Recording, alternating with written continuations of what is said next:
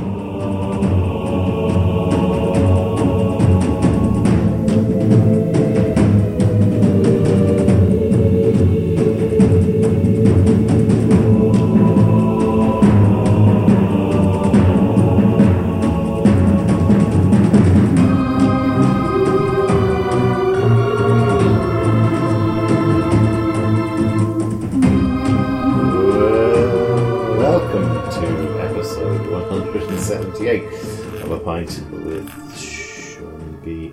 Don, who's with me for a spectacular podcast because there's only how many more days to Halloween?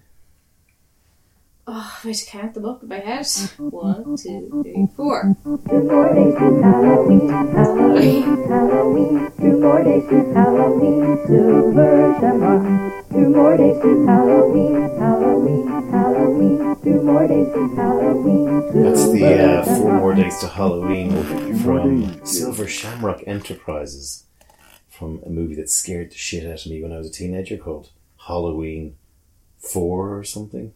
Okay, that was completely lost on me because I can't watch horror. It's just that dit, four more days to Halloween, Silver Shamrock. And it was kind of an Irish themed one, which is about leprechauns. It was like the, it was a leprechaun horror, and and of course the problem with horror is that a lot of them are meant to be funny. Like for example, Scream. I I was terrified by Scream, and apparently that's meant to be an ironic horror movie. That's kind of supposed to be funny, but Um, of horror films, I've watched Texas Chainsaw Massacre. Don't ask me why I thought that would be acceptable to watch. I watched it in the afternoon one day. does exactly what it says in the tin. Yeah, but I can't watch horror films. It's it's the sound. Yeah, yeah, and the music. I enjoy gothic horror theme. Like I enjoy American Horror Story stuff like that, where it's not actually horror. I enjoy spooky shit, but I just can't deal with horror. I don't. I'm not a person who enjoys being scared. It fucks with my Yeah, I don't. I'm the same. I, I have no idea why anyone would want to sit in at night and put on a horror movie and scare Actually, the I shite out I beg your pardon. I did see one other horror film, and I don't remember what it was called. I- went to the cinema with my friends, and they wanted to go and see it, and I was like just delighted to be invited along. And I knew it was a bad idea, but I thought, oh, sure, I'm sure I can manage it. I left in an ambulance. I shit you not. How'd you pass out? Uh, I had a panic attack really bad. It was so much worse because it was in a cinema, and like, bear in mind, I'm autistic, so like being in the dark, having it be really, really loud, can actually be quite overwhelming for me in general. But like, I get through it, I'm fine. But when it's also like the entire way through a horror movie, if you put it, if a, if a horror movie, if you stripped all the music from it, I'd be fine. There's nothing too gory I couldn't manage, but it's the music that puts the shits up me, and it really affects me. So I'm trying to get up. I'm having a panic attack, so I'm really dizzy and I'm not getting oxygen, and I'm having to find my way out while being terrified. And it's really, really loud, which is the biggest problem. On top of being dark, and I just, I think I ran out of air, and I collapsed, and I walloped my head and got a concussion. Had to be carted out at the back of the square. Lovely. Not having raised, thankfully, uh, happy not to have ever had to raise ankle biters. Is Halloween in Ireland? I mean, I, I've started noticing that Halloween is getting quite American here. So when I was in America, people were like fucking spending twenty thousand US dollars on their Halloween decorations, and it was reminiscent of a set that you wouldn't let Alec Baldwin on with an unloaded Nerf gun. Um, and it's starting to creep in here in Dublin. Well, I mean, first of all, Halloween is actually our thing. Just to be quite fucking clear, so I've no, I've no, I've no bones Well, with that. explain that. like everything else, nicked from pagan festivals. So we have Samhain, which is kind of different, but we also have All Saints Day. So like Halloween night is something that was here long before, and it was yeah we didn't have fancy costumes years ago. We had like old clothes, and you'd go door to door, and you wouldn't say trick or treat. What was it you're supposed to say again? It's gone out of my head. Um, was it not trick or treat? No, that was that. No, that was something that was brought in from t- TV in America. Yeah, And like your granny and granddad, like, why are you saying trick or treat? That's not what you say. it was Help the Halloween party.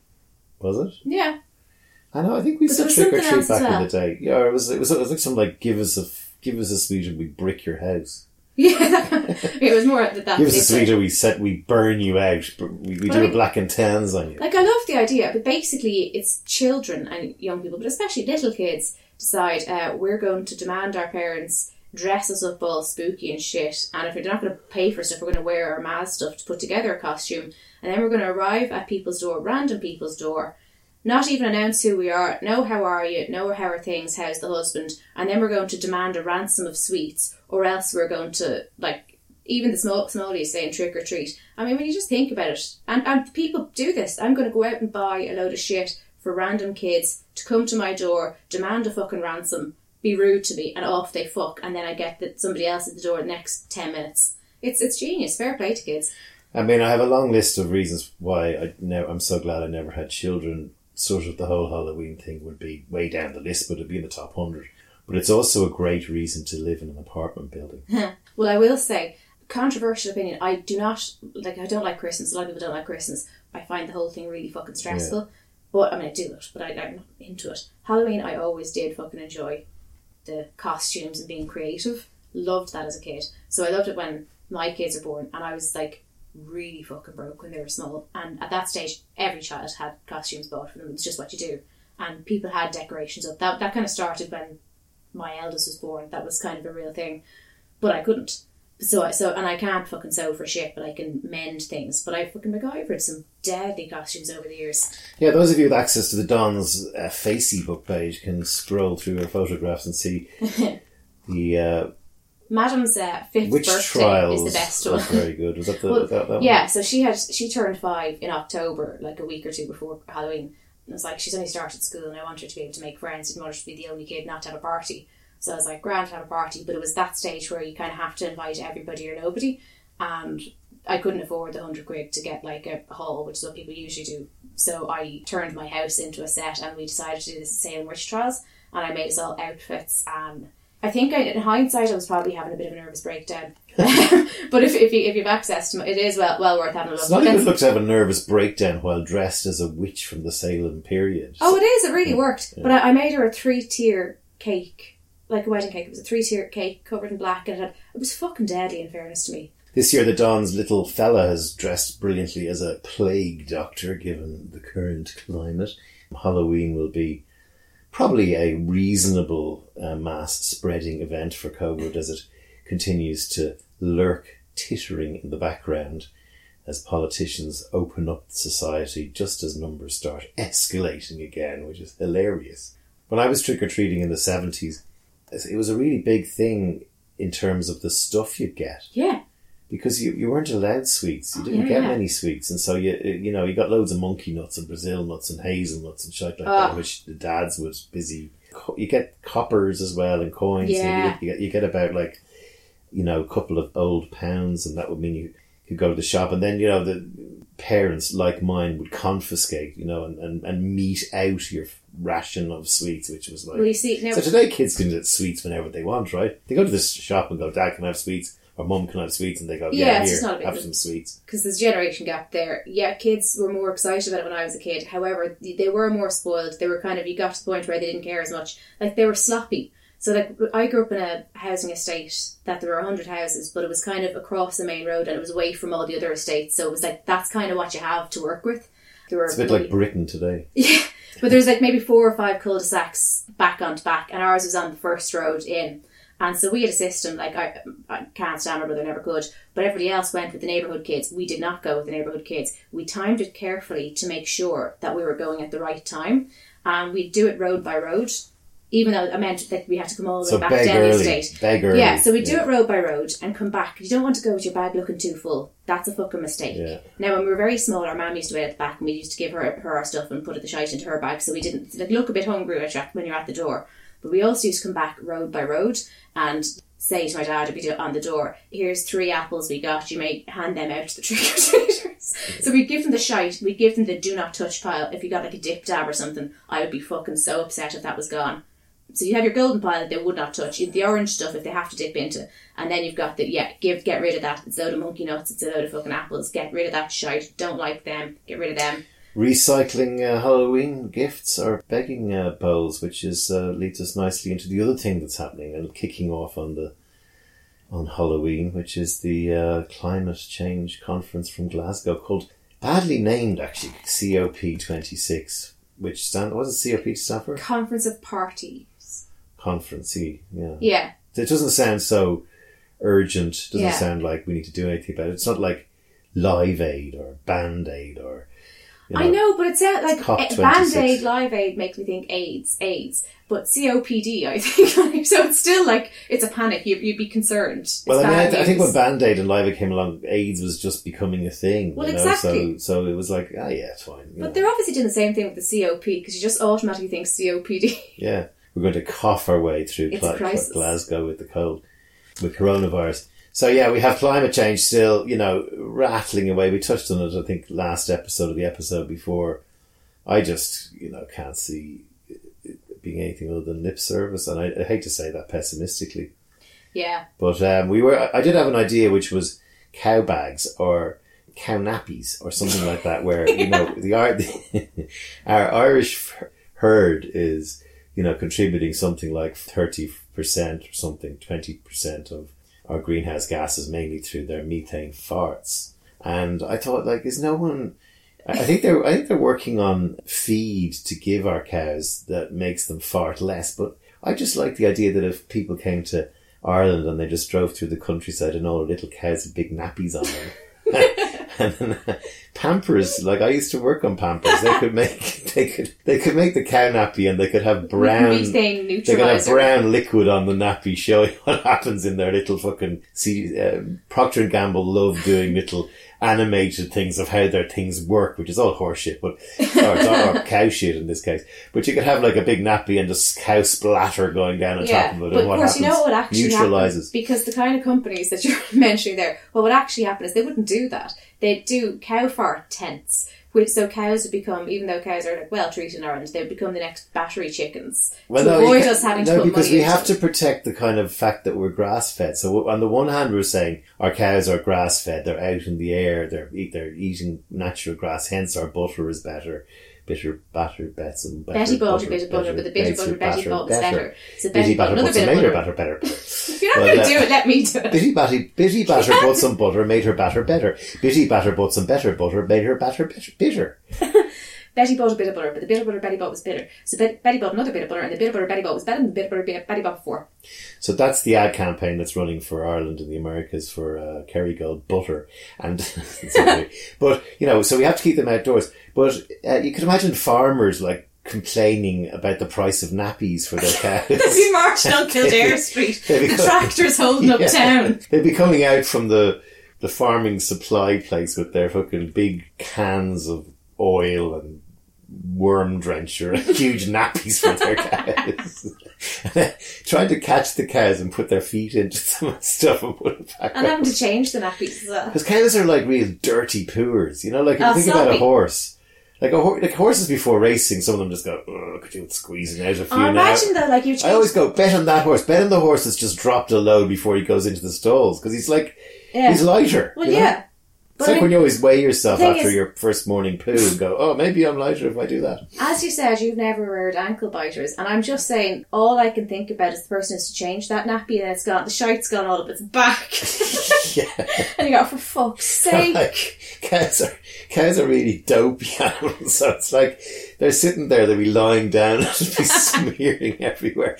But like there, there has to be some way. Like or, the other thing is like you could have maybe just a little sort of like little calipers that sort of sits on their back that's got some kind of suction thing. So every time they fart or shit, it just sucks it all up and I don't know, it does something with it. I mean, there's got to be some way uh, rather than just killing the fucking cows, of uh, reducing their, their carbon emissions. Yeah, but see, that brings me back to my point of like the little calipers that are like, suctioning it out. Okay, so we still have, they're wandering around grass fed, there's nothing covering that up, so they're not battery in terms of we still get the great butter and all that. But the poor fucking cows, that's what would happen. Well, I It'd make think it let's worse. let's have an interview with the cows and see which they prefer: a bolt through the fucking head or a little nappy. And I'd say most of the cows will pick the nappy route.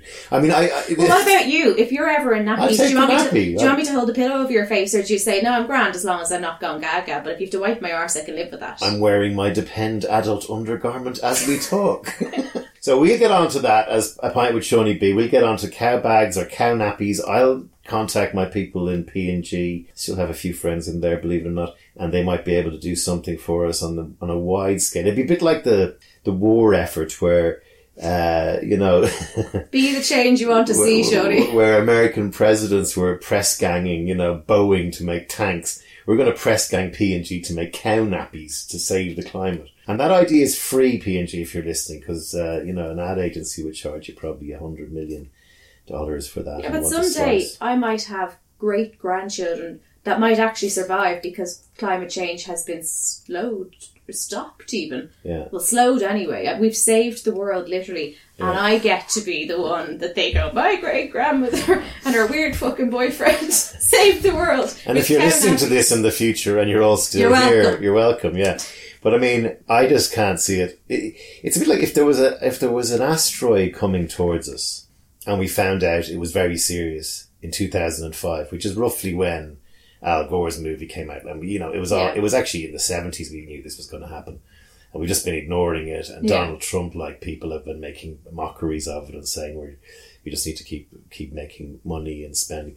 But if we if the, if we found out in 2005 that there was an asteroid that was liable to hit us in 2030 or 2050, we would have we we are good at that because it's a single-minded proposition. We need to get something into space, attach itself, and blow itself up, or something like that, right? Yeah. A nuclear bomb on a fucking asteroid, and, and we've already landed. We've actually landed on an asteroid, which is kind of amazing. But this thing is so nebulous. It's like, as I said before, it's like It's like a a thousand things need to change. Like every industry needs to stop fucking wasting heat and wasting paper and wasting cartridge ink and But we haven't even been able to get our shit together with an 18 month pandemic. No, I know. Uh, well, I We mean, like, the but, but again, the, the, the pandemic version of that is we have managed to get six million, Yeah. sorry, twelve million shots into most of the people in this country twice. Yeah.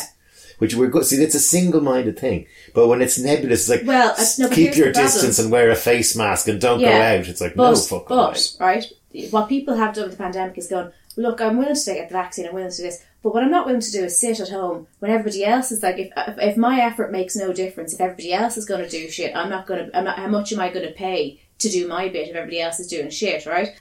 Like America, they were the first to get the fucking vaccines, and they still can't get half them to take it, so they're gone to shit because they, they can't even get their own people to behave. Yeah. Now, climate affects us all globally, which you kind of down down does as well. But the point comes where you go, if other countries aren't, aren't going to do it, they like we can't stay home forever. There's going to be new variants coming in the whole time because everybody's not going to do what they're told, even if Yeah. Ireland does. Now, Ireland's not particularly doing told on climate, but I mean it's the same fucking thing. Yeah, and then we have we have Donald Trump. Weirdly, is also a climate denier, which means all of the people in in America, not all, but most of the people in America who are not getting vaccinated are Donald Trump supporters. Oh, you, the climate's bullshit as well. Okay, let's bring Donald Trump back and watch him just tarmacadam the entire fucking country just for ease of driving purposes or something, and everyone go hooray! Gets to get rid of Yellowstone Park and just make it into a fucking car park which is very pessimistic of us because we uh, clearly do have to get our act together on this. If you know, it's it's something that's very important and Well, no, pressing to the planet. Maybe when we do our cow nappy thing, people might kind of go, Jesus, a bit of hope. Might, might spur people on. Cow nappies. That you heard it here first. That's cow diapers for the Americans. Cow, cow diapers, yeah, um, and they could come in big bags. Yeah, be, it'd be good. What else has been going on? We what? Yes, we, we're coming to you at the end of the uh, Squid Game phenomenon, which was mental, wasn't it? It was mental. We watched that. Speaking of scary things or weird things, But you know what's scary? I had so I didn't I didn't sleep at all last night. I got two hours and then I was up all fucking night in pain with my women's business. But I did wake up after a really weird nightmare. So like you and I were going drinking somewhere. We had to go up these big stairs and it was kind of we were outdoors, I don't know, COVIDy. But you kind of went ahead of me and I kind of followed you and got and I got there and some fucker has almost like a bar but there's about eight puppies, and one by one they have to fight each other, and whichever one falls down dies. And you have to run this, or else you get killed. And you're, and so it was, it was total Squid Game, but with cute puppies. And I'm sitting there feeling icky, but I know you're kind of. But you get to the last two, and you're like, I can't fucking do this. So then they took you out, and I was like, oh shit. And then you know the song Grace, like the Irish song people started singing that and I started singing along and I had to climb out of a hole and I was like, oh shit, I think this is an omen. Puppies fighting and it being Squid Game and then seeing Grace, which for anybody who doesn't know is is is about a, a couple who got married because he was about to be executed. So that gave me the oh shite, Shoney's not okay vibe. But that was my Squid Game nightmare last night with puppies. But like, what I can understand about Squid Game, and like, I, I get it. Like, you know, there was some very interesting and games in it, and it was gory, and it was there was a nice underlying commentary on capitalism and and you know gladiators and X Factor and how people just will do anything for money these days. But the um, actual show itself was just full of fucking holes everywhere. I mean, it was like the the the, the whole premise of the show, which I kind of copped weirdly towards the end that the old man was behind it all. But then you find out it's it's been going since 1988. Is this the first year they had a problem with it? and then, you know, that, that night that they all started beating the shit out of each other, and then the next night it was fine, no one beat the shit out of anybody. You know, it's just like, it just, it like, just didn't I make just, I sense. just find them to be. I, I think there were moments where I was like, yeah, I can see where that might be a bit of a hole, but it might it might become clear to us. I didn't I didn't really come away feeling like there were any giant holes in it, to be honest. When it dropped on Netflix and I saw it, I was like, some Korean game show where they all fight, kind of fight to the deaths, or you know, hmm. yeah, Christ, no, I could think of nothing worse. I was like, fuck no. But because it was so popular, I was like, now you see, I some things aren't my bag, but it, it, it's in Korean, and it like you kind of go that can't be that many people's bag. And if everybody's watching it, if it's number one in Ireland, if it's just non-stop, there has to be more to it. You watched it dubbed and I watched Yeah. it subtitled, and I'd be a sort of purist in subtitling, and you don't really like subtitling. Well, I just get too tired. But I thought actually when we then started watching the last few episodes together, we went with the dubbed version. I thought the dubbed version was better. Yeah. I've noticed that with Netflix because the other way dubbed is often shite, but I will watch dubbed because often when we get to watch stuff it's late at night and I've been with the kids all day and I just haven't got the concentration to follow the subtitles, so Mm. I, I need it to be dubbed. But I would have otherwise said uh, dubbing is shite. But I've noticed with the last few things I've watched, you can see it if you look for it, but you, you don't see it the whole time you're watching it. The dubbing has been quite good on Netflix. Yeah, we should. I mean, starting with it, it, you know the Korean wave, I suppose started with Gangnam Style a couple of years ago, and we, we actually have a a listener in Gangnam. I don't know. By the way, uh, we, we a lot of people write in about the strangest place a pint of Seaniebee was listened to this week, and they kind of like that, and they're a bit worried. Do I know who? And I don't know who is listening. I just know where they're listening, and that's only on a very small proportion of my listenership that's to do with SoundCloud. So I don't know who's listening on if you're on an iPhone or if you're on some of the bigger other pla- platforms. Uh, because there were some people who wrote in to me saying, "We're trying to go to obscure places to log in Just, just to piss me off and get registered as this week's pint." Which one? So all the places are actually true. But uh, we do, and we do have a listener in Gangnam. So hello to our Korean listener in Gangnam, and feel free to leave a note or a message to us. Um, but yeah, so and, and then Parasite won the Best Picture Oscar, which you haven't seen yet. But a brilliant film. I mean, I saw that way before it was kind of touted for the Oscars. And Yeah, I remember absolutely you- loved you it. Saying this yeah. is brilliant. But I never, you never think, you know, a, you a movie from Korea is going to win. Uh, but it's fantastic, and um, this is kind of similar. It, it it it has a kind of the Korean stuff has a sort of a, a comic book feel to it. It's it, it, it's almost like it's not Batman because it's not superheroes, but it's almost got a kind of a you know you could I could imagine it as a you know the, the in, Yeah. in in in Korea and Japan they're big into their anime and Yeah. they're big into their comics. Like you go on you go on the subway in Tokyo in the morning and there's guys reading graphic pornographic oh yeah, yeah, all the little schoolgirls getting rogered by giant shit and- octopus yeah. sticks and all this stuff. They're, they're sitting there reading it like beside you on the train, willy nilly, so to speak. But um, yeah, it's got that kind of weird. Um, and it's very original. It's kind of it, it, it's hard to describe, but yeah, Squid Game, and we also finished just finished watching Maid. You liked Maid last night. I did. I thought it was well done. I mean, I found it a little bit convenient at times in that it wasn't quite miserable enough for my taste. you know, I mean, I think I think anybody watching Maid would kind of sit there and go, Jesus, she can't catch a break. I don't believe it. Maid Of is about a uh, domestic violence girl suffering from domestic violence at the hands of an alcoholic boyfriend whose name is Sean Boyd, which I wasn't too keen on. And Her she- mother kept calling him Sean and her and the girl's mother, not his mother, the girl's mother kept, kept, kept calling him Shawnee. I'm not sure she called him Sean B B. once. Oh, yeah, really? she did. So that was disturbing for me. But anyway, she's a girl who's trying to get away and she goes to refuges and she makes a number of weird decisions in my view. But as you said, she's only 25. Wasn't particularly my cup of tea, but you liked it. Yeah, a lot of it was so very close to my own personal history. So for me, like even though you're watching it the whole time, going, I can't believe that's gone wrong for her, that's gone wrong for her. To be honest, every third thing that happened, I was going as if that would have fallen into place. My whole, Yeah. as, as if you're going to rock up. Oh, convenient! There was an apartment just ready in the domestic Yes. violence shelter. Was there? Fucking brilliant! As if he would just decide, I'm going to sign over for you. As so, there was actually far too much that went right for her because It was so wearing much its uh, it was wearing its uh, storyline on its sleeve a little bit. You could say uh, everything was a bit convenient, but uh, it probably does a nice job of again, as you said, it's number three in Ireland. It's gone big around the world. It was a nice public service job to maybe give yeah. people advice on how to get out of situations like that, which so few people do. Now, um, anything else that you uh, dug? Oh, I have news for you. Have you heard about Father Michael King? I have not heard about Father Michael King. Well, Father Michael King is the uh, curate, which is type of priest in Gort in County Galway. I say is, meaning was. Uh, he's a lad in his 40s Yeah. uh, who was late to the priesthood. Before that, he was a barman at one stage in Galway and he was big into theatre and amateur acting, bit of comedy, that kind of stuff. But he, he joined the seminary.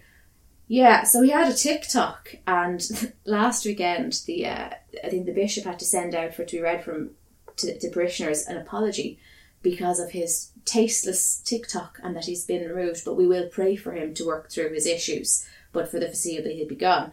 So on his TikTok, right, the particularly egregious one is uh, uh, it's written on it. Um, if I had to do the playlist for funerals, which is funnier because he's actually a priest, Yeah. and it was the usual stuff like "Highway to Hell" and "You'll Never See Me Again," the dance song and stuff like that. It was quite tame, but there was hu- there was uproar about that.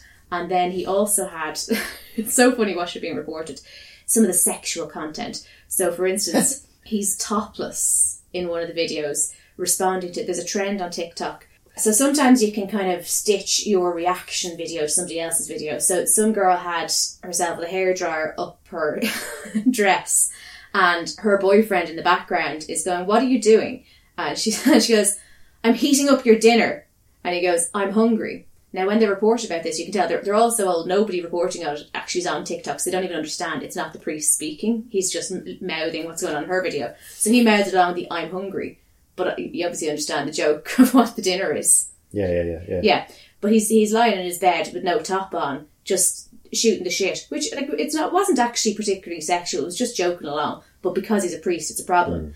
And uh, he also replied to someone's comment on a video. Some girl's comment was a side note, but he was like, "Pineapple does not belong on pizza, bitch," and some, something else, but quite tame. But because he was addressing her as bitch, which would be the way people would talk to each other with no harm done. But there was fucking uproar about the sexual content and the tasteless remarks about funerals. So he's been removed. And what I'm laughing at is the idea that that sexual content when he's so clearly gay.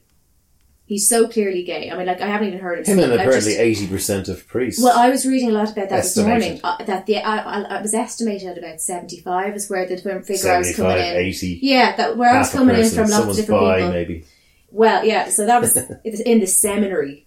Yeah. Like- in the seminary, they're all flicking towels at each other in Yeah. the showers, going, ooh, But I mean, bear in mind, remember, bless me, Father. remember in 2016, the big thing about Grindr in the seminary here. So our sem- our main seminary was once the biggest in the world, I think. Uh, seminary, and so it would have been for about 500 priests. It's down to like it was down to like 40 by last year. But it's in Maynooth. so they were caught. All the priests are on fucking Grindr, and the thing is, like literally, it is seven or eight out of ten are gay.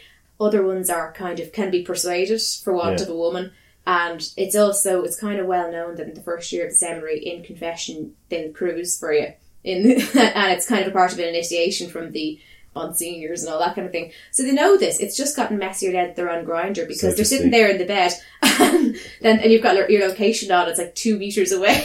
Fucking problem solved. Next door. Yeah, But I, I mean, I, I've, I brought this up on the, on the podcast before, and it, be- when I started the podcast, I had this bit that I did, which was about priests in Ireland, and there was no gayness in Ireland really until the seventies or eighties. So you were, you know, you was really religious. You grew, you grew up, and then you get a calling, and when you were a little boy, you'd be in class, and the t- the priest would say, "You say to the priest, how do you, how do I know you're uh, I'm going to get a calling to become a priest?" And he goes, "Oh, God will make it clear to you that you be, you're to become a priest." And if you're a little kid and you're going through sort of puberty, you're not fancying women because obviously, obviously one of the things about being Hmm. Yeah. a priest is chastity. You kind of go, okay, well, th- you don't even know what gay is, right? So you go, okay, I, uh, I'm not really Uh, attracted Yeah. to women, so I must be, this must be my calling. And probably when you went to the priest, said, oh, you have a calling. And you probably had kids going, I'm not interested in women. Oh, that's your fucking calling. And so unbeknownst, or possibly beknownst to the Catholic Church, they were hoovering up all the gay men, so to speak, I think it was very Ireland. much known. I think it was very much known because it's been a long since established thing that it's kind of part of the first year and was for years. It's just changed since you got the internet. But I mean, what, what happened at that time is that the Archbishop, who's stepped down recently, Diarmuid Martin, threw a little wobbly and said he wasn't sending any more of his priests to uh, St Patrick's Maynooth. He was either going to send them to Rome or they could be kind of like, I don't know, homeschool educated within the parish because it was a toxic environment. Not because of the gayness, but because little bitches were sending anonymous letters outing them and that was a toxic environment for his priests to be in. So it's like literally, fu- it's a big fucking orgy. But like, when did like the, uh, there's a there's a whole thing with me. you know the classic uh, line of, you know, if you had a sportive mother and if you're brave enough to come out to your parents, the most sportive answer you could get is, well, at least we'll have a priest in the family. Yeah, I know that, but like there was the like there's a bit where well, maybe gay people can enlighten me on this. There's a bit with gayness, right, where it became it was like fine for a like in, in ancient Rome and, and Greece, it was like fine. You could have a little boy sucking your dick, no problem, and it was part of his path to manhood, right? Yeah. And then, and, and then, you know, I suppose, you know, if you look at the sort of Renaissance period, there was a lot of like bollockses on display, for want of Yeah. a better word, in statuary and in, in, in painting. And, and it was all kind of suggest- and everyone was wearing white makeup and wigs and I'm getting the vapors with my little hanky here. You know, so there was lots Yeah. of that.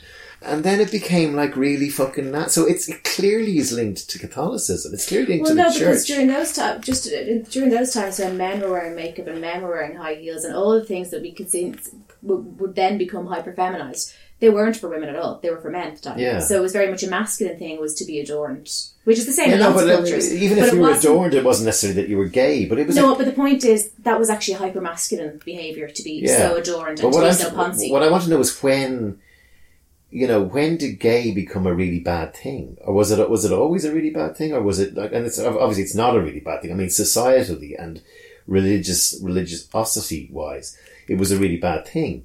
I mean, there was there's no mention of homosexuality in the Bible that I know of. There's sodomy and stuff like that that you mentioned, but there's no actual castigation. I mean, if you think about if you think about the, the, the struggle for of, of black people through slavery, okay, you can go right. There was all these people presumably in you know African countries, and then suddenly these fucking white guys with guns arrived and captured them and sent them off hundreds of years ago to become slaves, and they they still carry that yoke today. But like the the gay thing, it, it just seems to have been like I, there, there doesn't. yeah, but you know the I can Bi- understand in Ireland where You we're know so the Bible thing about- fuck each other, but if you know the Bible thing about man should not lie with man, which was actually badly translated, and a lot of people are of the opinion that, that was actually referring to don't you shouldn't be taking little boys, right. but but it's it was clumsily translated, Yeah. A- and it, so it became that it is in the Bible that you cannot be gay, but like there's a lot of like which bit of the Bible made it in and that, who translated it. So it's, I mean that's the problem when you have a work of fiction becoming yeah, but so there's a lot of that. And then you've got Victorian sensibilities as well. At a certain point, yeah, it's a lot of religion. Well, all the way through, religion, like when you think about why is there so much gayness in the church? Okay, well, because they're fucking celibate. Now, they're celibate because of inheritance. The, the reason they can't have, they, they, they stopped being able to have wives was because fuck this, the Roman Catholic Church isn't going to hand over their money for looking after mm. families and wives and inheritance. That's the only fucking reason. And clearly, that's where all the gayness came in. And then you kind of wonder, like I mean, certainly now when I look at that TikTok priest, I mean, he looks like great crack. He looks like he like he, and he's he kept ma- mentioning alcohol and going over pints and stuff, and that that was a problem as well. He looked like a great life, and I'm going, why the fuck did he join the yeah. priesthood? Well, you're not allowed to have any fun if you're a priest. Well, apart from, apart from Now I'm guessing he just decided I am joining this fucking orgy because I can't imagine why the fuck else somebody who's having a grand Yeah. life, having a grand social life, decides, you know what I'll do now? I'd like to say mass every week, But then we have, that. I mean, the, the, no matter how pretty the dresses are. I've, I've listened to uh, Bart Ehrman, who's fantastic. If you want to go down this rabbit hole on YouTube about studying the origins of the Bible Yeah. and how accurate it is, and it's completely fictitious and Oh, yeah. inaccurate. And like, Shocker. I just can't understand why people still cling too like let's just take that homosexuality thing where it's just you know when I was growing up it was like if you were gay you got beaten up you Yeah. certainly got bullied in school Yeah. for being gay or even if you were or even if you just looked or sounded gay in school, Yeah, it was the worst you know? possible thing you could ever be. Like, it's funny, I asked my kids about this recently. I don't know how it came up, but I asked them recently because, like, when I was growing up,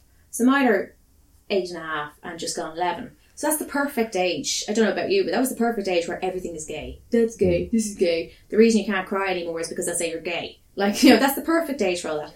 And I, I, I don't know it came up. I was asked them both individually, separately. I was like, the topic of gay came up, and I was like, do people still do that? Like, do people slag, get slag for being gay? And they're like, no. But it wasn't in the same way. Like if you asked about racism, they'd go no, no, no, no. Like if, if someone said the N word, like they'd never be spoken to again. Like it'd mm. be social suicide to ever say that. But that wasn't the response I was getting from gay. I, the, the response I was getting about gay was they were just utterly perplexed. And it's not that mine. I mean, like look, they come come from a progressive household, but it's But not that they wouldn't be. that anyone would They, they, they were just Yeah. like no, and I was like, I'm, I'm just curious because it was always obviously they shouldn't and all that, but it was always said, is it not even in jest? Like, is that even if they're not bullying people, to say, oh, your, your runners are gay looking, and they just kind of looked at me absolutely perplexed. yeah They were like, yeah, no, I, I believe you because like I'd have taught them uh, ways of the world and shit that I don't like about how Ireland used to be and no my values. A part of teaching my values is teaching them what I think is fucking wrong and what we don't accept. Yeah. But they were genuinely perplexed that because I'm only twenty years older, that I went to the same school and when I was their age twenty years ago, it was just everywhere. Yeah, you shouldn't beat gay people to death. It's really bad when you do that. However, you'd be deeply ashamed. The worst thing ever. I mean, it'd be fucking mortifying. The filthiest, most disgusting thing you could be would be gay. Hmm. Nobody would be happy with that. But the- the- but we won't beat you to death. That was as tolerant as it was. Yeah, there are some signs that we're coming. That you know, that you know, we talked about climate change earlier, and I just can't see Anya and Yunan in any way doing anything other than just rolling their eyes and thanking us for fucking up the planet by the time they get to um, to their twenties or whatever. But there is this kind of feeling from kids that you get where even things like, "What are you smoking for? You fucking idiot!" and "Why are you why are you drinking so much?" and there's a, there, there feels like there's a sort of a a nicer, kinder kind of child out there. I don't know about general. those examples because we were just meant little fucks ourselves up until about the age of 10, then suddenly we start smoking around the, bog, the bike sheds. Yeah, but, like, there's hardly any kids smoke today, right? There's the, the, the number of kids who are in their teens who are actually smoking is probably 50% down on you and 70% down on me. Because Yeah. it's just like, what are you doing? You're lighting something and inhaling it into your... It's just like, what are you doing that for? You know? I, Yeah. And they're like, they don't drink as much. No. uh, evidence shows as well because like wants to get par- they probably don't right I mean you know my whole my whole concept that we're moving towards uh, subsuming ourselves into technology and becoming Yeah. one with the thing these are examples of that you know like no I prefer to sit in and play video games or I prefer to sit in and code I prefer to sit in and it's great if you're Yeah. a parent because you don't have to worry about them getting fucking the internet has changed it massively, and so like we look at ourselves a lot more. That that's the, the hugest thing. And there's, there's also just different generations. Like my generation, like I'm millennial, I'm mid millennial, and we were the ones who were told you can do anything you want, you just have to follow the rules. Which global housing crisis, all that kind of shit. So we're the generation. It actually doesn't really matter what country you come from. Generally speaking, people around my age, it's just like you were so, you were sold a fucking dream, and it was bollocks Yeah. the generation before us had more freedom and could run around and do whatever we want. We got a little bit of that, like we were allowed to play on the streets, but we were the weird generation. Then you've got the Gen Z now, and in, in many ways they're less crack. But then it's like it's also okay. What mean things do you want to say that we're not letting you say? Fair point.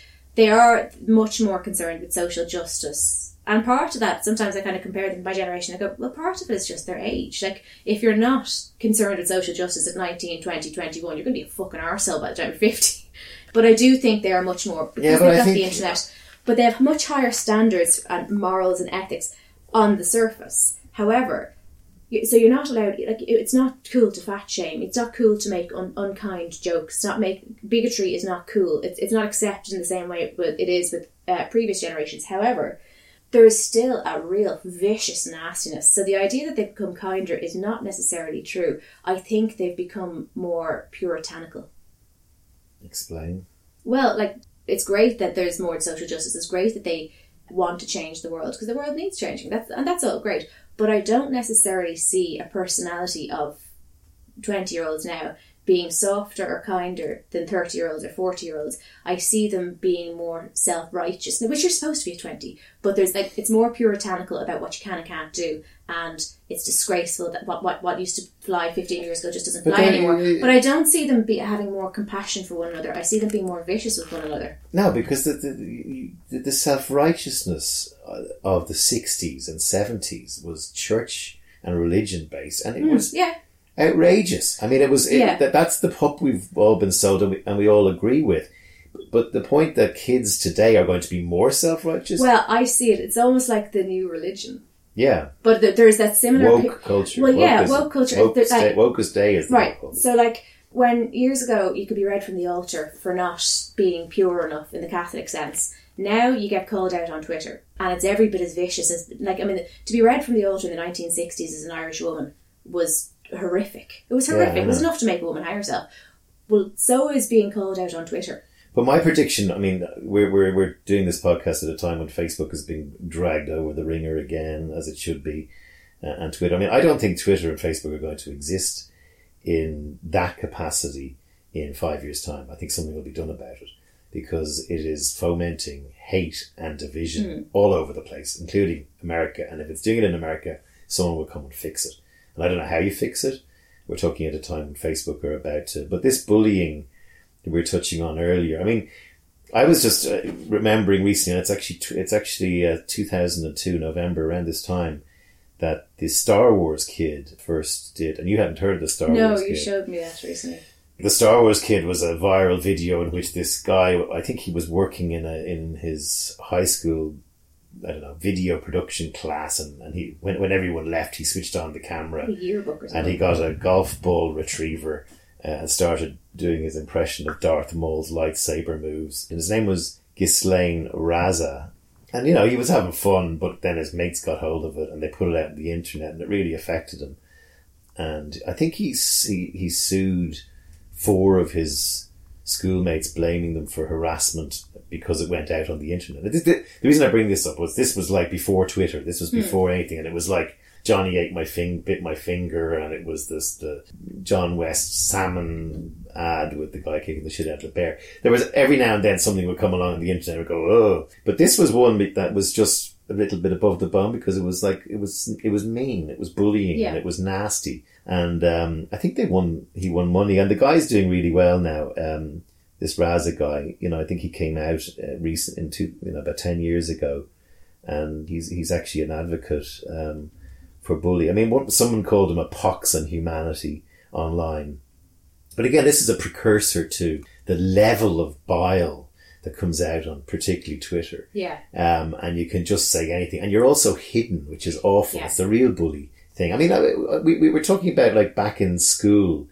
I remember um, I caught up with uh, some of my friends from school, may- maybe twenty years ago. There were guys in our class who were bullied. I mean, I was bullied a little bit. I was called Tubby because I was about the fourth fattest guy in the class, and I had this idea that there were some guys. You know, I'm not going to mention their names, but there were guys in in my class who I'm you know would like to apologise to for bullying uh, them, and I actually thought we should, as a group, when we were adults, seek them out and apologise. You know, some of the guys were badly bullied, and you know, I even met one guy who I hadn't seen in in twenty or thirty years, DG, if you're listening, uh, and and and he. You know, I was all catching up over drinks, and I said, "Oh," and we were talking about this bullying thing, and he said, "But you, th- th- my my memory of you is hitting me with a steel ruler on my arse and nearly, you know, really hurting me." And I'd forgotten about that. And it really affected me. I was like really apologetic to him again. I said, shit, you know, you've grown up all your life. Whenever my name comes into your head, it's like, that's the prick who hit me with a steel ruler.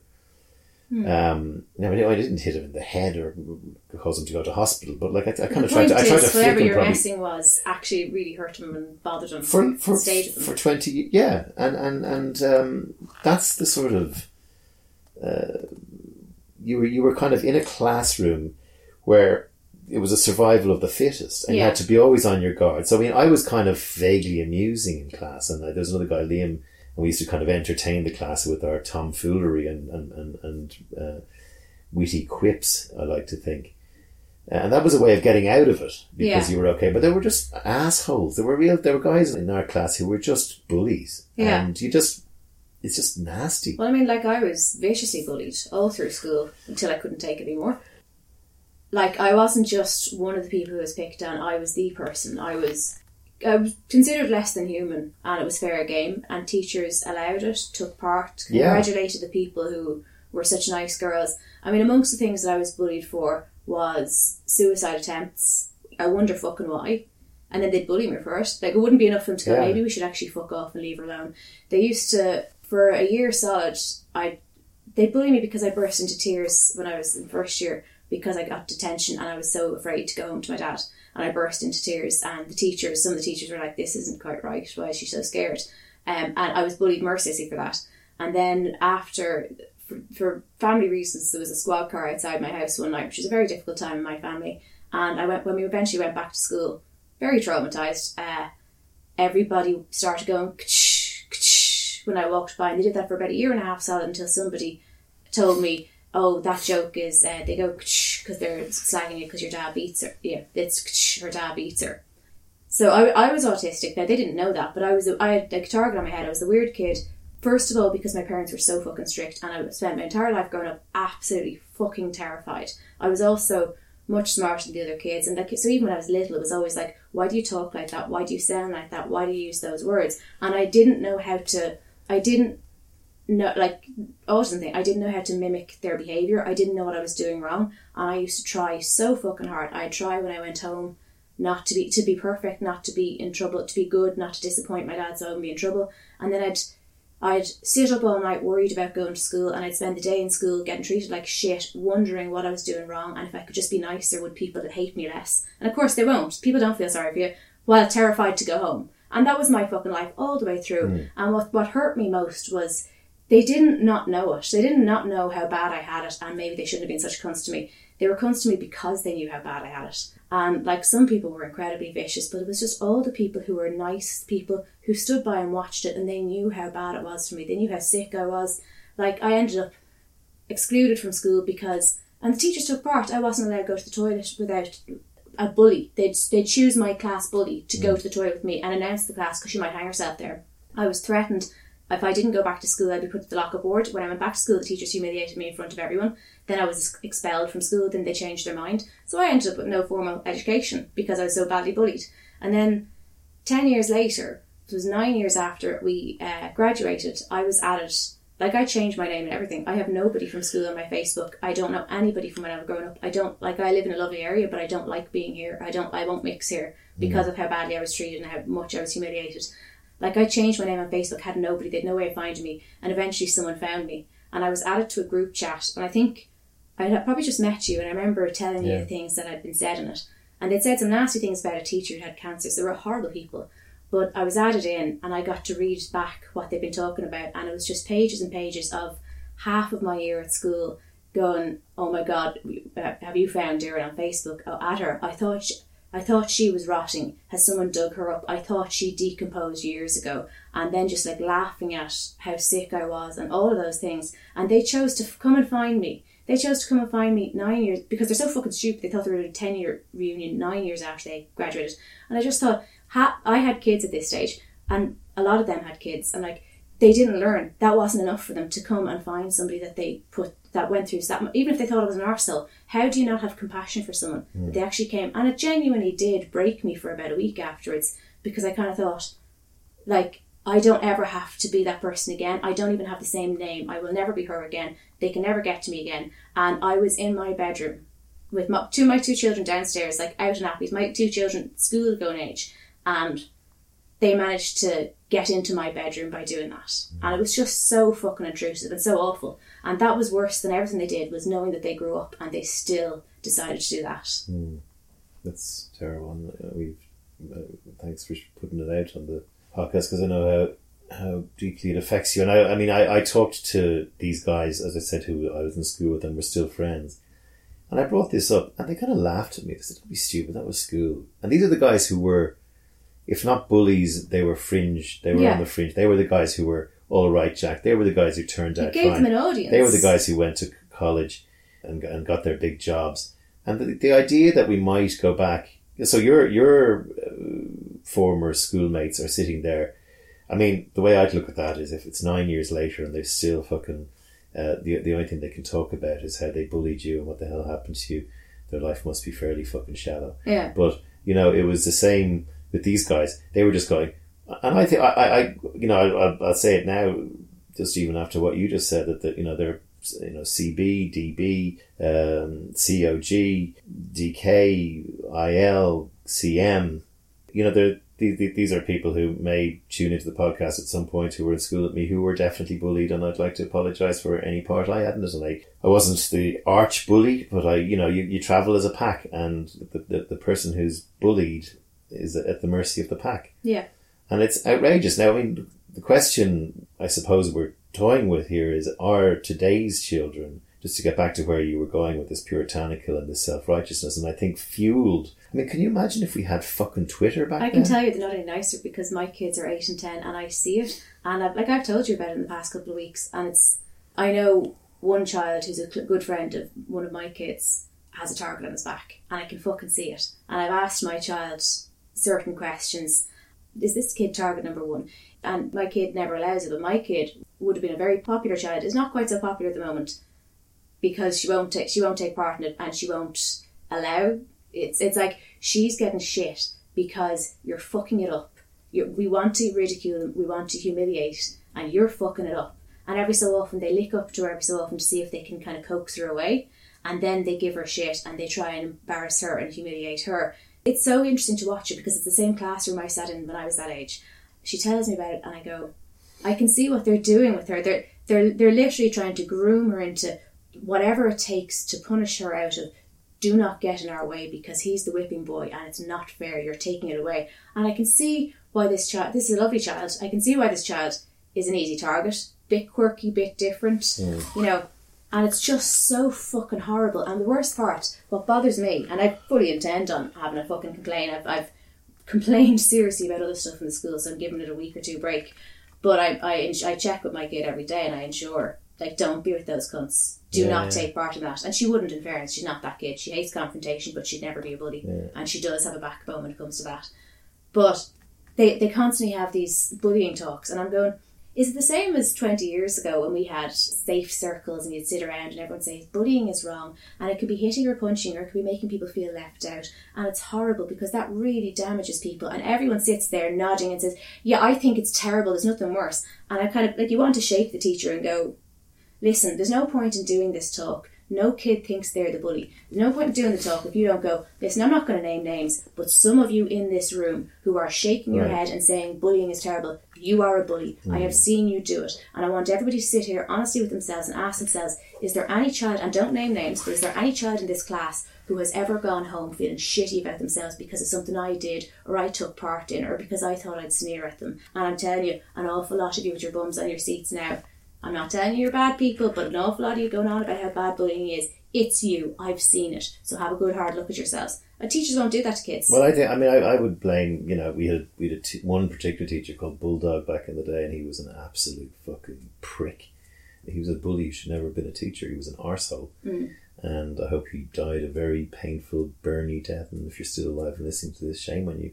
But you know, you end up with a schooling situation which isn't changing or developing as fast with, with, with technology and with the way society and with the way what industry needs to be coming out of school. And it's almost Squid Game esque. yeah. Even within a working class school or, or a, an upper class school, there's still a survival of the fittest. Yeah. And you're you're being taught by your father to don't trust anybody and make money and you can be the number one and we're going to get you. I do college. honestly think it's much worse in more affluent schools. Uh, I don't know. I mean, I, I, I certainly don't think the sort of beat, certainly from a boys' school, the sort of violence that you would get in a in a affluent school is a lot less than Yeah, you get. But it's much more vicious. But the the, the, the, psychological the psychological way that there's probably a better vocabularies at work where they can actually think and and, and, and, I mean, and well, do I mean, stuff. You know, I had a cousin who was hung by his ankles off the balcony at Glenstal Abbey. Hmm, hmm. yeah, no, I mean, and I- I- he wasn't right for years later. I mean, I remember coming. We, and our school was up the mountains. There was a little shop down the road. We went down there sometimes at lunchtime to smoke and buy a can or something. And I remember walking back to the school, and one of the guys in our class was coming down this driveway. And like it's miles to the bus stop, and he's five miles from his house, six miles from his house. So he used to get a bus, and he's just soaking wet. He's been thrown into the pool, and his his school bag's wet. He's completely wet. His glasses are back skeways, and his he's just soaked straight Yeah. through. And I, we're, I mean, Which we're just looking at him going thing. by. I mean, and that gang that I was walking up with uh, would have been probably in the environs of watching that happen Yeah. 15 minutes previously. It's a horrible thing, but even and, like it's the hurt of what happened that's worse. And I don't just mean 20, 30 years later. Even in the moment when you're walking home soaked, no matter how uncomfortable it is, no matter what bad thing is happening to you, so you're experiencing the, sp- the pain of it right there and then, the hurt is worse. Even then, But would you? I mean, how would you react? So you you you, you stumble bummed your way into some WhatsApp group where they were still talking about you back in the day. If if there was uh, a kind of a movement that people decided, you know what, we do owe an apology to some people, would it make a difference or not? Or do you prefer to f- Um, forgive and forget? I was forget? Not thinking about and this, forget, actually. to not forgive and forget. I was thinking about this actually because I because I had that experience. I'm like, if or if I was in somebody's company anyway, and they chose to kind of quietly say to me, maybe we're a few drinks on, going, "Are you okay?" Because I know you got a shit time in school, and I should have spoken up for you. I don't. I was probably a cunt to you at times as well, and I'm, I'm just I'm really fucking sorry about that. That I would appreciate. However, seeking somebody out to apologise because if you had somebody that you needed to apologise to, realistically, it'd be you'd look for them on Facebook, and if you're not connected to them, the issue there is if you've tormented somebody, have a look and see if they have anybody from school on there, like mine. Like, because in my situation, I did everything. I mean, that's not the only reason I changed my name, but I literally changed my fucking name by deed poll at 18. Like, hmm. I, I cut myself. I'd never ever want to be that person again. So to come and find me when I, and, and to be honest, I've been through hell and back since then, and I still managed to survive. But the idea that this fucking childhood shit managed to come and get me was just, after all I'd fucking been through in my twenties, was just too fucking much. Mm. So I don't know. I think it depends on the person. If you did decide that there was somebody that you wanted to touch base with, whether it be that you're awful to them or just, you know what, you got a really shit time in school and I probably joined in or I certainly laughed along or I certainly didn't stand up for you and I just wanted to say I'm really sorry about that. I've been thinking about it a lot. I think that's fine.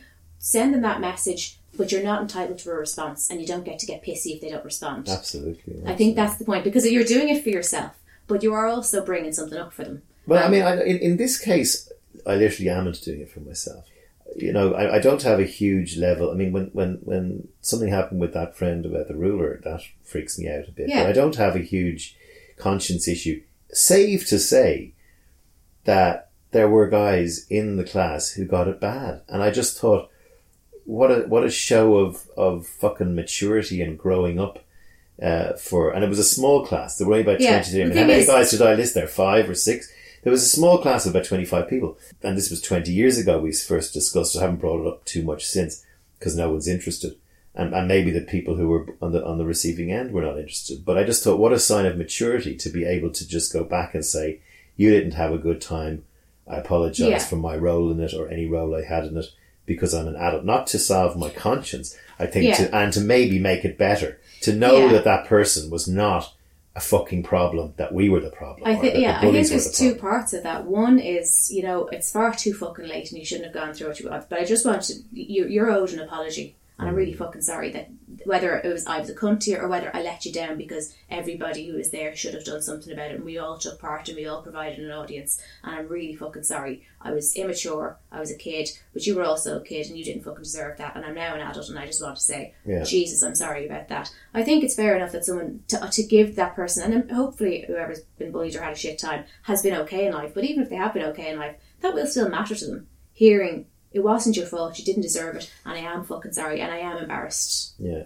I am Well, ashamed of myself. I have absolutely zero traction with any of my mates on this uh, at all, right? And and by the way, we're all as guilty as each other, and, and some of some of them, the list I made were were actual bullied, and then as I said, myself and a few others were sometimes bullied, and then there were uh, hardcore people who didn't do it. This is a topic that may get a, lot more traction from new. I, I find when we, we talk about addiction or bullying or stuff like that, that yeah, a lot of people come to the show who don't normally come to the show, and maybe if there were if there were I'm just conscious if there if there was a if there were kids listening who are being bullied, uh, I'm not a great one to talk to about that, given I'm not in the current climate raising children, but you are, and you've just experienced it. What would you say to a a um, you know a kid who's listening into this in, in his dark or her dark room, trying to get some sort of insight into how to fucking fix things for themselves? Okay. I would say to a kid, there's nothing you've done that deserves it. Like I've kind of grown up at times and gone through my own work and gone when I'm feeling shit, going, okay, maybe I, maybe you're, maybe you're an arsehole, maybe you're a pain in the fucking hole, maybe you're no fun, you're irritating, maybe all those things are true. You still don't deserve to feel like shit, and nobody deserves to be crying themselves to sleep at night. It's not your fucking fault that you have to exist in the world and you're not there for people to kick you. You're, and the thing is, you're probably not a pain in the hole, but maybe you are. So what? You still deserve compassion, so you have to have compassion for yourself. Second of all, it probably is you. There probably is something about you that makes you a target, but that doesn't mean that you're the problem. If This is the controversial bit. The tough lesson I learned. Just because you're bullied as a kid and you grow up, you, you won't actually always be the victim. You might, because I don't have a wide circle of friends. I don't really trust people that much. I don't hate people. I don't trust people. But I can be quite, quite popular when I want to. And everybody rallies around me. And I've watched bullying within the activist community. And people sometimes have bitched about me but are afraid to use my name while they fucking lambaste each other. And I got away with quite a bit uh, online and no one fucking says boo to me. And the only reason is because people think I'm really tough and I'm really funny online and they have no idea how vulnerable I am.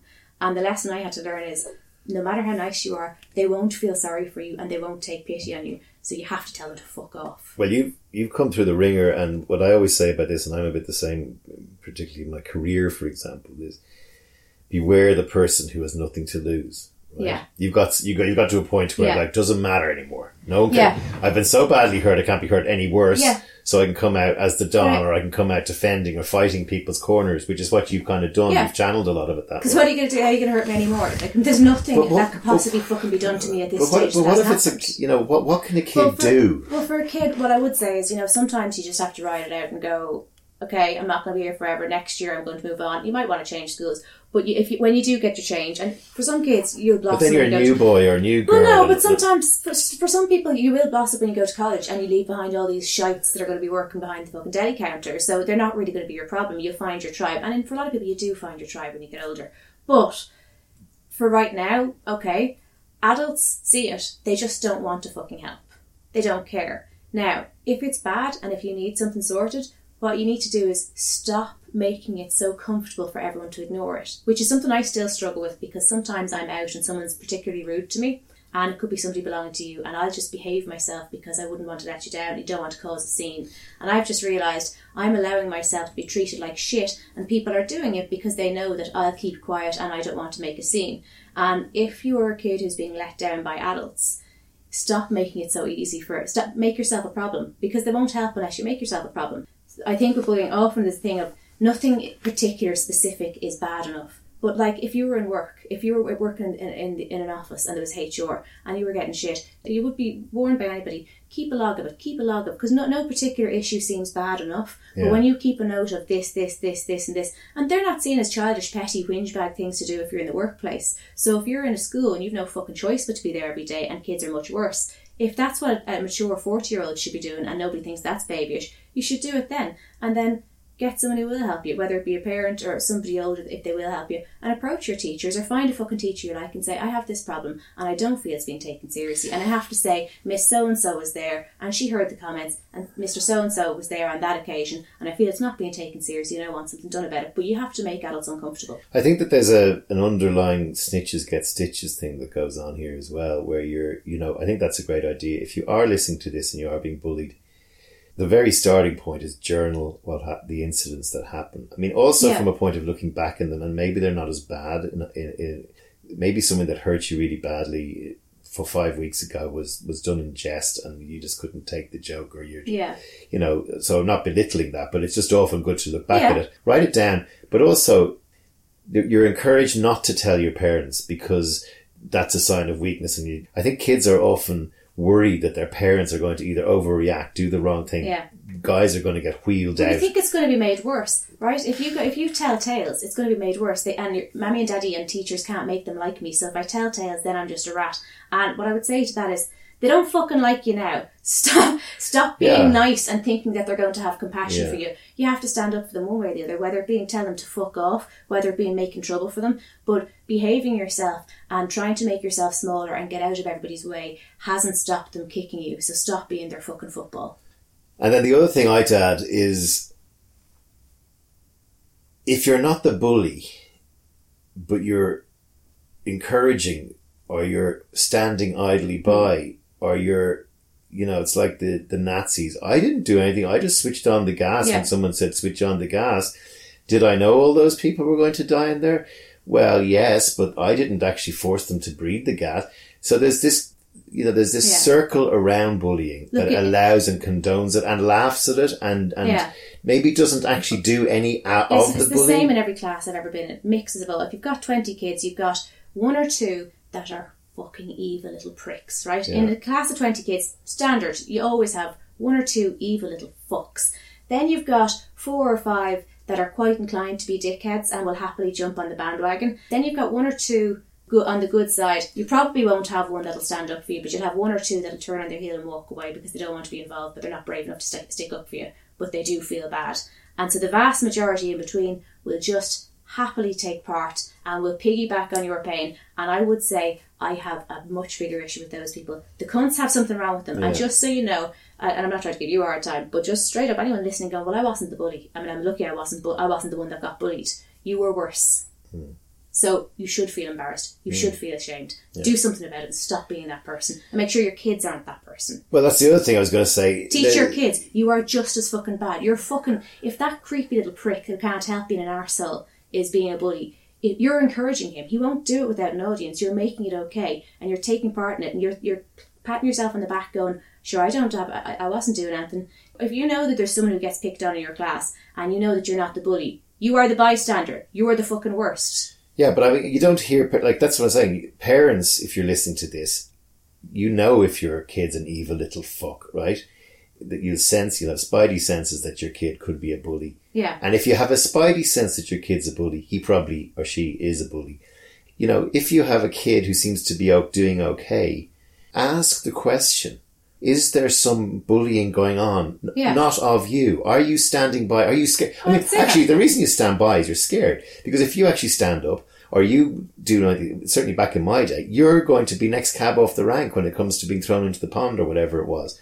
So you just have to, it's a survival of the fittest to not get, it's like a fucking, a zebra, right? Oh, there's a lame zebra. I'll hang near him because the lame zebra is going to get taken down by the lions and I'll get away. Yeah, but I, I think there are a few levels of it. There's the level of turning on your heel and kind of walking away and breaking up, not making an audience, even if you haven't got that's something. It's not good enough, but it's something. And I get that people can't always do the right thing.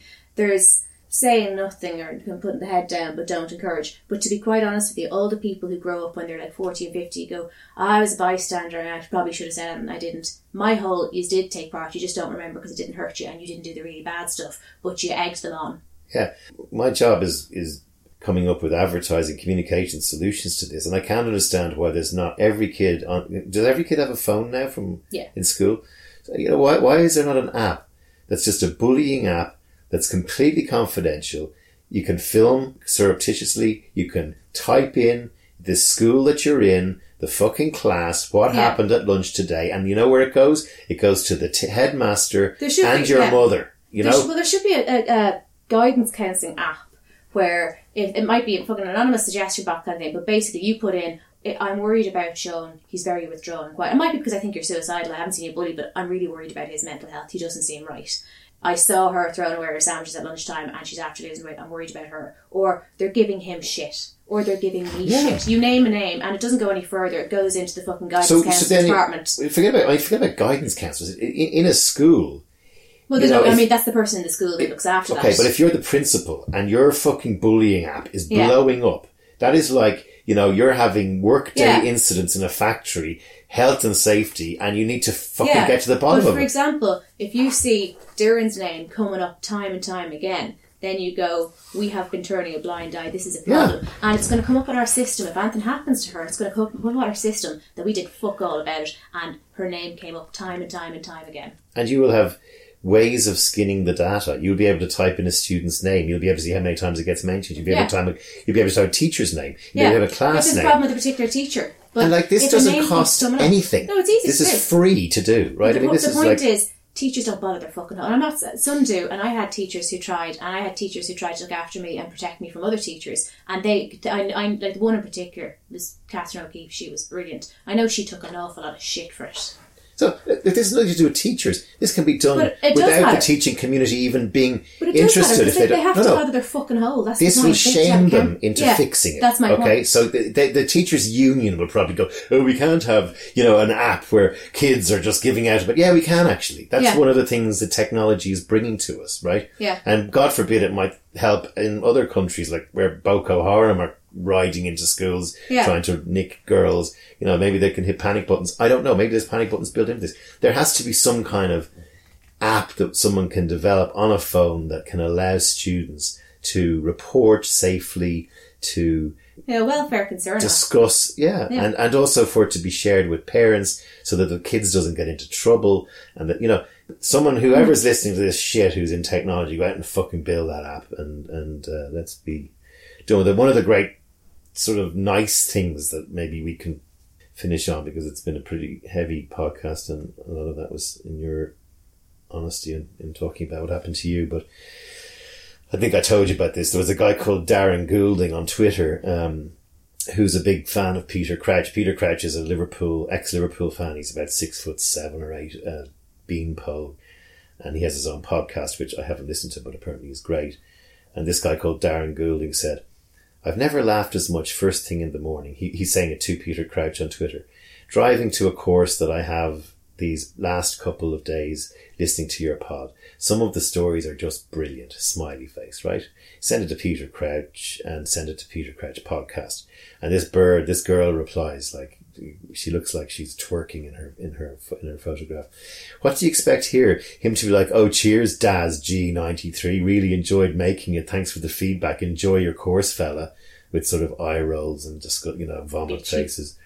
And then Peter Crouch replied to him, and I Peter Crouch's minutes. He went, "Cheers, Daz G ninety three. Really enjoyed making it. Thanks for the feedback. Enjoy your course, and this, and so just maybe the way to yeah. rapid is is is the power of bullying a bully and the power of humor, you Yeah. know, and the power of you know using wit Yeah. to bring down people who are using bile is, Yeah. is, is I mean it's kind of what we do a And little bit. is, like I see it sometimes, you don't always have to attack and go, "That's not cool. I can't believe you do that." Do, you- do you, know, do you ever like be in a group and someone says something really cunty and you go, or even if it's aimed at you and it's sla- like I've done this sometimes where someone's slagging you, but I know they weren't having a go, but it was a bit too, it was a bit too fucking bitchy, and rather than go, "That was that was a bit too far, thanks," and I'd be serious, I'd go, Jesus, so, like hmm. that was a bit fucking salty. Christ, that you're all right. You get like even that is kind of you don't always have to have a confrontation, but you can kind of embarrass someone and draw attention to.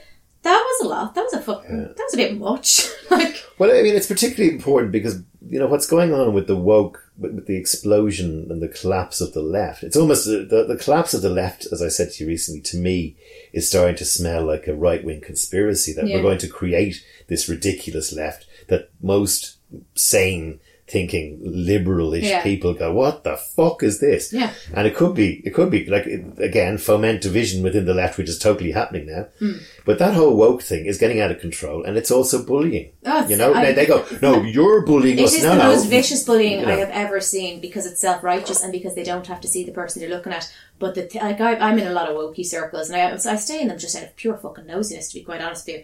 And it's it's it's all about kindness and goodness and social justice. I have never seen. I mean, there are people that I don't agree with and I don't like. And I've never seen anybody on other sides or maybe with less progressive opinions be as fucking cruel. But the like the pylons I've seen, I've sat there. I've genuinely have contacted people and gone, "Are you okay? Just leave that group. You don't need notifications." I've I've contacted admins and had fucking rows with them. I, get- don't get involved in commenting things except if I see someone get piled on because it's just it doesn't matter what age you are. It's fucking horrific. It's horrific. to anyone bullying, being bullied out there, to anyone being beaten up over their w- points of view be- for being not woke enough, or being a, a, a bigot, or being a racist, or whatever. You know, if you are a racist, you deserve some of what you get. Okay, you deserve some of what you get, but we're living in a world where I think too many thick people hmm. have access to too much and can shout and roar loud at people. I get it. There's people out there going, yeah, well, you're just saying that because it's not what you agree with. And we're, you know, David Chappelle, I thought is going through the wringer right now and he's being very brave and we need Yeah. to support him. I don't agree with everything he says. Uh, but I love his comedy and he's a, he's, that's his job. His job is to make people laugh and the trans community, uh, I totally support and hate the fact that the trans community, we just talked a lot of this podcast about homosexuality and how bad it was. And it's the same for a lot of trans people.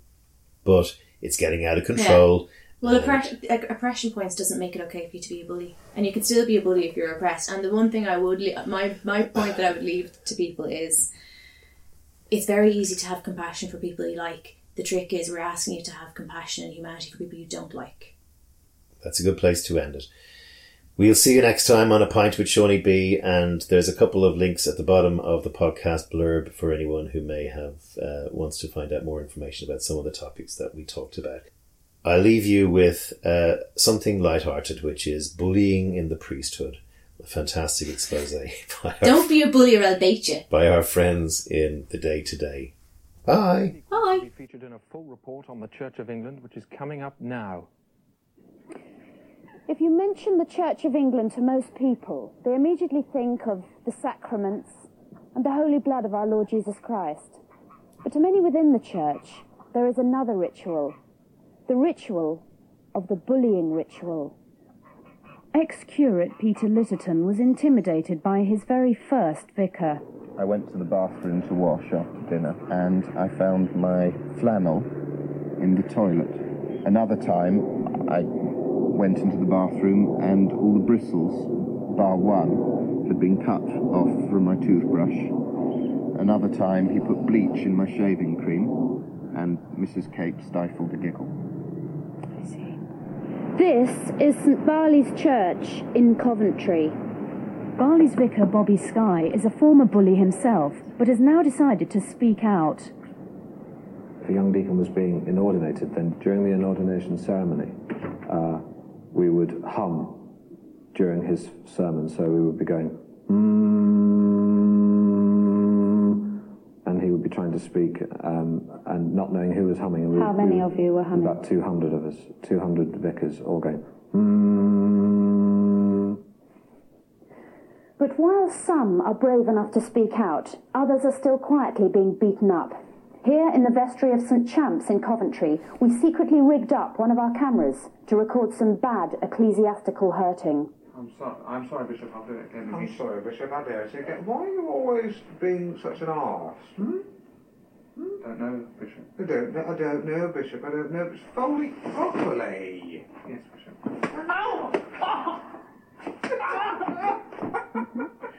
Yes, I, I was collecting up the hymn books, books, very well, these exact books. Yes. And I was stacking them, like so.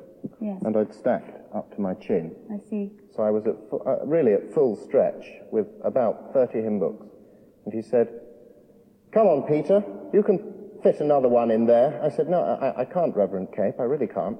And he pushed one in. He said, You can fit another one. I said, I can't. And he pulled my hair right back. And so my head was like this. I thought, I thought I, I was going to choke. And then he ran along this pew, like that, and threw the books. Pick them up. Pick them up. You do look a rather foolish boy, Paul. Clean it up. I'll be back later. The bullying has got to stop. Stop the bullying. Start taking care of your flock. Pick on someone your own size.